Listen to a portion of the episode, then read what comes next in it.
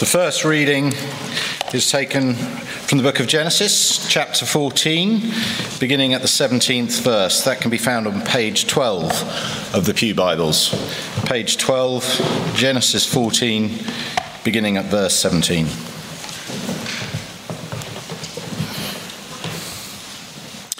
After his return from the defeat of Chedorlaomer and the kings who were with him, the king of Sodom went out to meet him at the valley of Shaveh, that is, the king's valley. And Melchizedek, king of Salem, brought out bread and wine. He was priest of God Most High. And he blessed him and said, Blessed be Abram by God Most High, possessor of heaven and earth. And blessed be God Most High, who has delivered your enemies into your hand. And Abram gave him a tenth of everything. And the king of Sodom said to Abram, Give me the persons, but take the goods for yourself. But Abram said to the king of Sodom, I have lifted my hand to the Lord, God Most High, possessor of heaven and earth, that I would not take a thread or a sandal strap or anything that is yours, lest you should say, I have made Abram rich. I will take nothing but what the young men have eaten, and the share of the men who went with me. Let Aner, Eshcol, and Mamre take their share. The second reading is taken from the book of Hebrews, chapter 7, beginning at the first verse. That's Hebrews chapter 7, beginning, beginning at the first verse. That can be found on page 1207 in the Pew Bibles. 1207.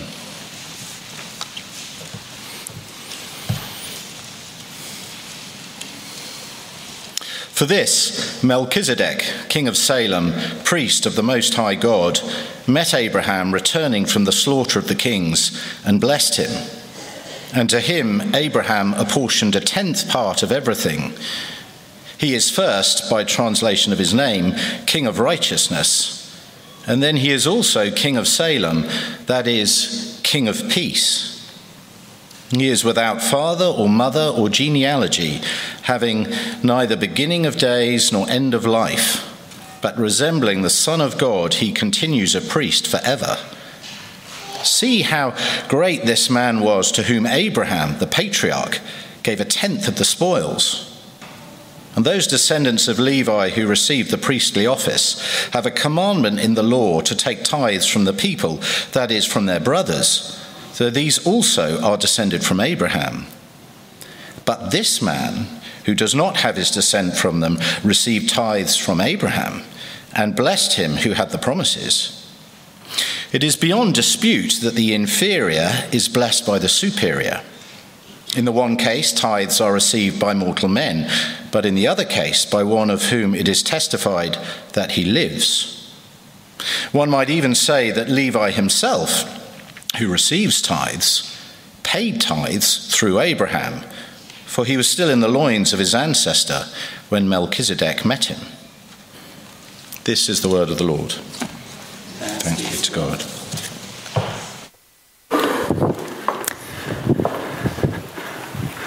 James, thank you very much for reading uh, those passages for us. Uh, you might want to turn back to Genesis 14, but perhaps uh, stick a piece of paper or something uh, in Hebrews 7. We will get there in due time. Uh, let me lead us in prayer, though, as we begin. The law of the Lord is perfect, reviving the soul. The testimony of the Lord is sure, making wise the simple. Father God, we do thank and praise you for your word. Thank you that you make yourself known. Thank you that you speak. And we ask now that the words of my mouth and the meditation of all of our hearts would be acceptable in your sight, O Lord, our rock and our Redeemer. Amen. Some of you may know that one of my brothers uh, is a TV producer in Hollywood, and he's uh, just had a show picked up by Netflix. He's quite happy, it's all on the family WhatsApp. And uh, uh like many in his business, he is longing, his company are longing, that it's going to be the next uh, hit quiz show.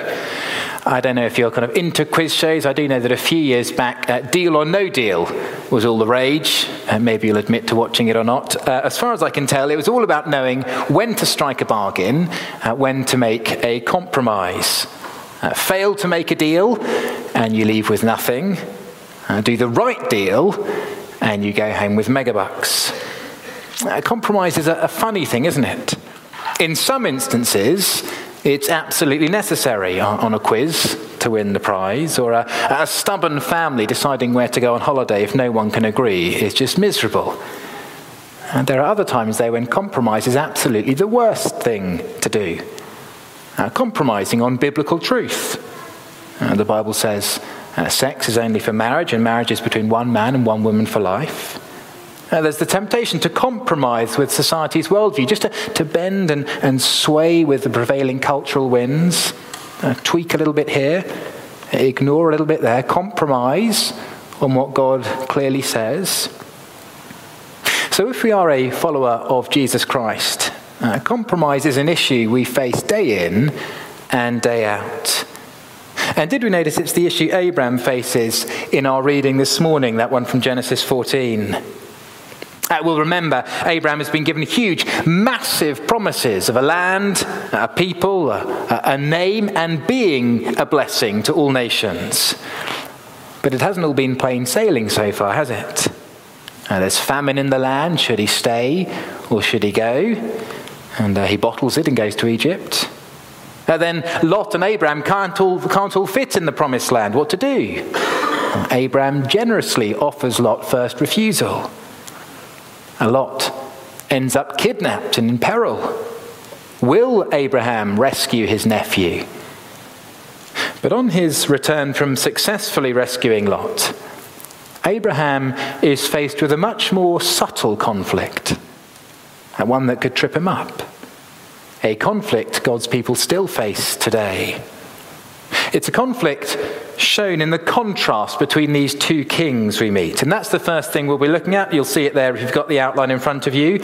A tale of two cities, well, kings really Sodom and Salem.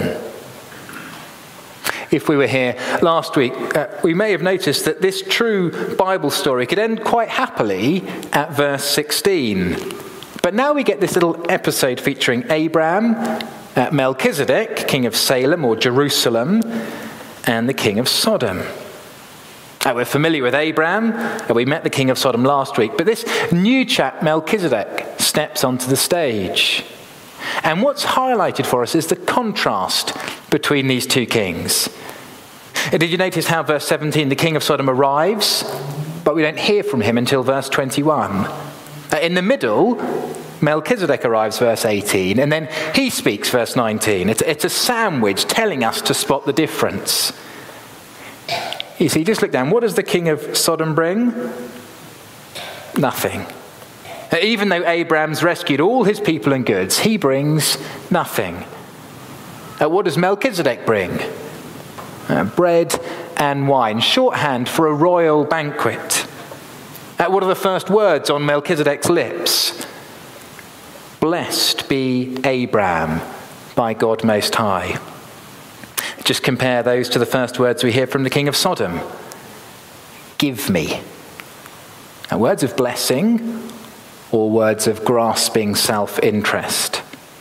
Uh, the king of Sodom's only concerned with what he's getting out of this whole affair. But Melchizedek points Abraham and us to God Most High. Uh, did we spot just how many times he's mentioned Verse 17 again. After his return from the defeat of Chedorlaomer and the kings who were with him, the king of Sodom went out to meet him at the valley of Shaveh, that is the king's valley. And Melchizedek, king of Salem, brought out bread and wine. He was priest of God Most High. And he blessed him and said, Blessed be Abraham by God Most High, possessor of heaven and earth, and blessed be God Most High, who has delivered your enemies into your hand. Melchizedek reminds Abraham the victory belongs to God and God alone. It's the God Most High who delivered those four kings into Abraham's hand. Uh, but the king of Sodom, he, he clearly thinks he's somehow deserving, somehow he had a, had a hand in the victory. Verse 21 the, uh, the king of Sodom said to Abraham, Give me the persons, but take the goods for yourself. I'm not quite sure how he thinks he's in any place to, to bargain. As we saw last week, the only thing he seems to have managed to do is to survive. And so this offer from the king of Sodom feels a little bit like you've just, um, I don't know, rescued a relative and their drug dealer friend from the local mafia kingpin. I'm sure you do that all the time, but just humour me. Uh, you get home and you realize there's um, also several uh, suitcases full of cash and drugs in the car uh, that they, they came home in. Uh, you've got your relative home safe and sound, and then their drug dealer friend comes up to you and says, uh, Look, uh, you know those suitcases you found in the car? They, they, belong to me. You keep the cash, I'll keep the drugs, all right? It's a kind of you scratch my back, I'll scratch yours kind of deal. The king of Sodom says, Look, look, Abraham, everything in life's a little bit of give and take, isn't it? You, you got to help me out here. I, I want to help you. W- will you help me? What do you say? Isn't it the way of the world? If only we'll just give in and go along with the cultural elite, they'll, they'll take care of us, welcome us. Compromise uh, looks so good, offers so much, and ends in ruin. One king offers food and blessing and asks nothing in return. Another king offers Abraham the loot, if he's willing to split it. Now, Sodom is all about a get rich quick deal. It's all centered on me. Uh, Salem is all about the creator of heaven and earth who meets all our needs and needs nothing from us. It's actually a contrast we see throughout the Bible. Uh, ever since Cain and Abel, there have been these, these two approaches, these two ways undeserved blessing versus paying your own way. Is this perhaps a foreshadowing of the contrast between grace and works, between gospel and religion, between receiving God's favour and trying to earn God's favour? Maybe. If you've come along this morning still making up your mind about Christian things, please be clear about this one thing. Christianity is not primarily about what we do for God, but what He's done for us in and through his Son, Jesus Christ. Even less is it about earning God's favour through what we do in getting a blessing. It is all about his undeserved kindness to people like us who absolutely don't deserve it. Every single one of us deserves God's judgment, his punishment. And yet, in Jesus and his death, he lavishes his grace on all who turn to him in repentance and faith. God always takes the initiative. One king graciously giving, one king grasping and greedy, but offering huge wealth. And so Abraham is faced with a choice. Which king will he side with? Uh, how's he going to respond? And so we turn to Abraham's response to these two kings. And Abraham accepts blessing and he avoids compromise. There's our, our, second big theme. He accepts blessing and avoids compromise. He receives the blessing, he rejects resolutely that compromise. Uh, the last time we had mention of blessing was back at the beginning of uh, chapter 12. And now we get the first mention of a priest in the Bible. And he's blessing Abraham and blessing God. Verse 19 He blessed him and said, Blessed be Abraham by God Most High, possessor of heaven and earth, and blessed be God Most High, who has delivered your enemies into your hand. And Abraham uh, gave him a tenth of everything. Abraham gives 10% of the loot, the spoil, to Melchizedek. Uh, but why? He doesn't have to, does he? And Melchizedek acts first and Abraham's response is a, free will gift. Melchizedek celebrates Abraham as God's warrior and blesses him. Abraham recognizes Melchizedek as a legitimate priest and king of his God, and so he offers this gift. It's actually just a beautiful little scene going on here. But how will Abraham respond to Sodom's offer? If we're familiar with our, our, Bibles, because we know Sodom is full of wicked people, we tend to read this as if uh, the king of Sodom is like some kind of panto villain. We almost kind of picture his outfit as he sidles up to Abraham. And we might fail to see the real temptation Abraham's under. We might not feel the pull, the allure of the king of Sodom's offer. But when we remember God's blessing so far has been expressed in part in material wealth for Abraham, this looks like a shortcut to God's blessing. But in reality, only one king offers true blessing, which is why Abraham responds the way he does in verse 22. But Abraham said to the king of Sodom, I have lifted my hand to the Lord, God Most High, possessor of heaven and earth, that I would not take a thread or a sandal strap or anything that is yours, lest you should say, I've made Abraham rich. I will take nothing but what the young men have eaten and the share of the men who went with me. Let Aner, Eshcol, and Mamre take their share. It does uh, raise the question of why Abraham's happy to accept wealth from a king back in chapter 12. Do you remember that? But, but not here. Uh, presumably, it's in part because he knows of the wickedness of Sodom. We've had that flagged, flagged up for us, chapter 13, verse 13. Uh, but also, it's the context. Here in chapter 14, there's the real danger some might look, someone might look on and think that Sodom has given Abraham a leg up, that somehow he's responsible for the blessing Abraham receives. And not just wealth, uh, but an alliance and possibly a sizable chunk of the promised land. But Abraham couldn't be more emphatic, could he? Absolutely no way. Abraham puts all his eggs in Melchizedek's basket. It's as if he's saying to Sodom, You can take your people and your goods, you can take your thread and your sandal straps. I'm not going to take a thing from you. God is the only one I need to trust. He alone is the Most High, creator of heaven and earth. His is the only blessing I need. Abraham acknowledges the victory belongs to God. In fact, everything belongs to God, possessor of heaven and earth. Abraham doesn't need to grab at God's promises. He sides with Melchizedek, not Sodom. He's going to go the way of faith, not jumping the gun on God's blessings. And so Abraham is a model of faith. He rejects compromise and taking a shortcut to God's blessings. it, it is a real test of Abraham's faith. The temptation to take credit for the victory himself.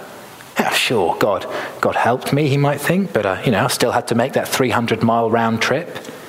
Why shouldn't he get a little extra credit? Hadn't he earned it? The temptation to, to compromise, to shortcut on God's blessings. But Abraham trusts God to fulfill his promises in his time, in his way. So, this is the, the TV pastor saying, God wants you to be happy. And if you just dial this number below and give generously, uh, then you'll receive that happiness you crave. This is that the woman desperate for love and affirmation, and so she chases those things by getting entangled with a non Christian guy.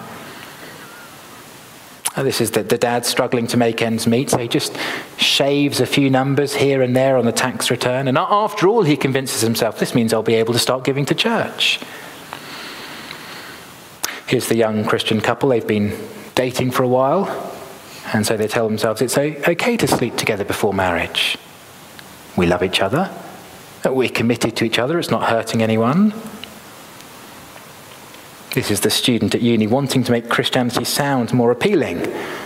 And so they, they go along with those interfaith events saying we all worship one God. Will we take the shortcut, the compromise, the deal? Or will we choose humble obedience, devotion to God Most High? Will we wait patiently for God to fulfill His promises in His time, in His way?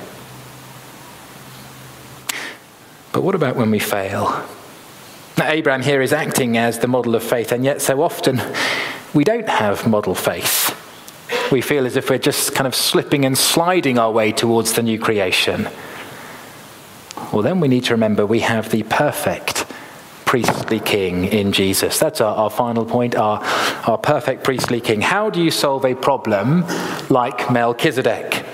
Here is where Melchizedek points us. Imagine we're enveloped in a thick fog, bit like being in one of those old black and white films if you're into them. In the first Sherlock Holmes story, Arthur Conan Doyle describes such an occasion. It was a foggy, cloudy morning, and a dun coloured veil hung over the housetops, looking like the reflection of the mud coloured streets beneath. Uh, you breathe in the damp air. Uh, you, you try and see your way, make out things, and then a, a shadowy figure emerges from the fog. Their footsteps are muffled. You barely hear them coming. As they approach you, you glance in a direction, pass you by, and then they're, they're just swallowed up in the fog, disappeared from view. You see them briefly, and then they're gone, never to be seen again. In the book of uh, Genesis, the person who emerges from the fog is this mysterious figure of Melchizedek. There have been all these warring kings in Genesis 14, and then another king comes called King of Salem or, Shalom, King of Peace. He's entirely above the fray. We see him briefly, then he's gone. He passes in front of us and then disappears to be seen no more. What are we to make of this enigma that is Melchizedek? Well, as I mentioned, he is the first priest we read of in the Bible. And as we read on, we find it is very strange to be both priest and king. Now, later kings like Saul and Uzziah get in trouble for trying to be both. And where's Melchizedek come from? Where does he go? We don't hear anything else about him in Genesis. In fact, he's only mentioned once more in the entire Old Testament. A thousand years later, King David is the first Israelite king to be sitting on Melchizedek's throne in Jerusalem. And he says in Psalm 110 The Lord has sworn and will not change his mind. You are a priest forever in the order of Melchizedek. A psalm all about God's king and the language so extravagant, so rich, it must be talking about God's divine forever king. Uh, king David looks forward to a divine king who's also going to be an eternal uh, priest, a, a priest like Melchizedek. God's king was always going to be a new kind of everlasting priest that Melchizedek foreshadows. And so it's no surprise when we get to the New Testament and, and to Hebrews, we find Jesus is the one being pointed to. Uh, in Hebrews, the author mentions Melchizedek seven times. In chapter 5, he begins to unpack Psalm 110. He kind of holds off and, and starts again in chapter 6, but it isn't really until chapter 7 that we get to the meat of the argument. And the argument is quite dense, so do just put a finger in Genesis 14 and flick back to Hebrews uh, 7, page uh, 1207. Hebrews 7. I'll just read from uh, the end of chapter 6, verse 19, page 1207. 6 verse 19 we have this as a sure and steadfast anchor of the soul a hope that enters into the inner place behind the curtain where Jesus has gone as a forerunner on our behalf having become a high priest forever after the order of Melchizedek for this Melchizedek, king of Salem, priest of the uh, Most High God, met Abraham returning from the slaughter of the kings and blessed him. And to him, Abraham apportioned a tenth part of everything. He is first, by translation of his name, king of righteousness, and then he is also king of Salem, that is, king of peace. He is without father or mother or genealogy, having neither beginning of days nor end of life, but resembling the Son of God, he continues a priest forever. Uh, Melech means uh, king, and Zedek is righteousness, so we can see where the meaning of his name comes from. And whilst quoting Psalm 110, the author of Hebrews clearly knows Melchizedek's, uh, Melchizedek's backstory in Genesis 14. And he points out no explanation or background about him is given, which is super rare in the Old Testament for anyone important. In the Old Testament, anyone who's anyone really has a genealogy. And Melchizedek simply appears, though, gives Abraham bread and wine, blesses him, receives the 10, 10% from Abraham, and then just disappears as quickly as he appeared. It all seems a bit random. Who is he? We don't have time to, to fully unpack it, but the big thing we need to know is he is greater than Abraham. He's a king and a priest. He's important. Even his name shows us that. He's superior by name, he's superior by nature. Now, verse 3 is a little strange. It's telling us he's without beginning or end as far as the Bible tells us. I don't think it's that Melchizedek is still wandering around in the Middle East somewhere.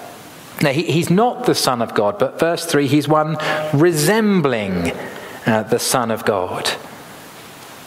And then uh, in Hebrews, he goes on to say in verses 4 to 10 how Melchizedek is greater than Abraham, so much greater than the Levitical priesthood, because it's as if Levi was in Abraham at the time. It's a little strange to our ears, but the big takeaway is Melchizedek is the better priest. He's even superior to Abraham. And Melchizedek is a picture of an everlasting priest. Verse 3, verse 8, verse 16. Not, not actually eternal, Melchizedek himself, but, but a picture, a type of the Son of God who is. And the, the Levitical priesthood was never going to cut it. They were sinful, they kept on dying. The, the law uh, was weak and useless, verse 18. It made nothing perfect. But it was never meant to be permanent. So, why is such wonderful news? Melchizedek points us to Jesus. His resurrection proves he is a priest forever in the order of Melchizedek. Jesus is the God appointed priest, not inherited. He's immortal and sinless uh, greater than Levi, the superior high priest. He is the better forever king priest, like Melchizedek. And so he can truly do what the priests in the Old Testament could never do. Let me pick it up if you've got Hebrews 7 open there at verse 20. It was not without an oath for those who formerly became priests were made such without an oath, but this one was made a priest with an oath by the one who said to him, The Lord has sworn and will not change his mind. You are a priest forever. This makes Jesus the guarantor of a better covenant. The former priests were many in number because they were prevented by death from continuing in office, but he holds his priesthood permanently because he continues forever. Consequently, he is able to save to the uttermost those who draw near to God through him, since he always lives to make intercession for them. I just love verse 25. Jesus is able to save completely to the uttermost. It has the, the double meaning of save forever and save entirely. It is a wonderful, glorious truth. Death can't stop Jesus like it stopped all the other priests. He is a, a priest like Melchizedek. And so Melchizedek, Melchizedek in, in Genesis 14 is a bit like Chekhov's gun. If you read about that in English, Chekhov's gun is a, a literary device where something's highlighted in a novel uh, it seems strange at the time, you can't quite figure it out, but it makes sense uh, later on as you read on to find out, well, that, that was the kind of real murder weapon or the way the butler escaped or whatever it might be. Uh, Melchizedek seems a little bit odd in Genesis 14. Psalm 110 is, a, is intriguing. And then it all falls into place as we realize it's all pointing to Jesus. Hebrews 7 uh, fleshes it out for us. So we are to follow the example of Abraham. But when we fail, and we all will, we must remember Jesus is the better priest in the order of Melchizedek. And so he is able to save to the uttermost those who draw near to God through him, since he always lives to make intercession for them. So, as we close, how is the, the rubber going to hit the road, as it were? Well, hopefully, the, the big idea is clear. Don't compromise but side with King Jesus. I know some of the situations some of us are in. I can't predict the future, though I don't know what this week will bring, but I do know all of us will face that temptation to shortcut God's blessing and to compromise, to do anything that will take me away from resting on Jesus and the blessing he alone gives, anything that would rob God of the glory he deserves. So, whether we find ourselves mired in sin or having a, a wildly successful week like Abraham does earlier in Genesis 14, we all need to run to Jesus, our great priestly king, to honor him. And maybe we could resolve, like Abraham, not to do anything that would take the glory away from God, from people seeing the victory belongs to him and him alone. I so often want people to think I'm great. But Abraham wants people to know the Lord, God Most High, is great. Are there things coming up where I know I'll be tempted to take the glory for myself? How can I resolve to keep pointing to God, giving Him the glory He deserves? And the right response is always to honor Jesus. And whatever our circumstances, we must be like Abraham and side with, run to our priest and king and be blessed by him. If we're not yet a Christian, will we turn to him? And will we keep turning to Jesus day by day, the true King of peace, the, the true King of righteousness. We come to receive grace from Him, the one who sustains us, the one who provides, the one who gives blessing without asking anything in return. And when we fail, we remember Jesus is a priest in the order of Melchizedek, and we go back to Him. Stick with Him honor him, put all of our eggs in that one basket because we know that he gives us what we need and don't deserve. We can't manipulate that blessing, but he gives it freely. Doesn't it free us to, to say no to any compromises thrown at us or subtly offered? The great priest king, Jesus Christ, offers no material guarantee, but the promise of eternal life itself, restoration to God. He offers us the one thing that will truly satisfy and gives it freely. Let's pray together.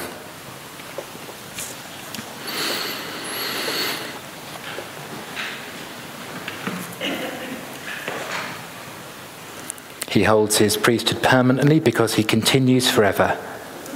Consequently, he is able to save to the uttermost.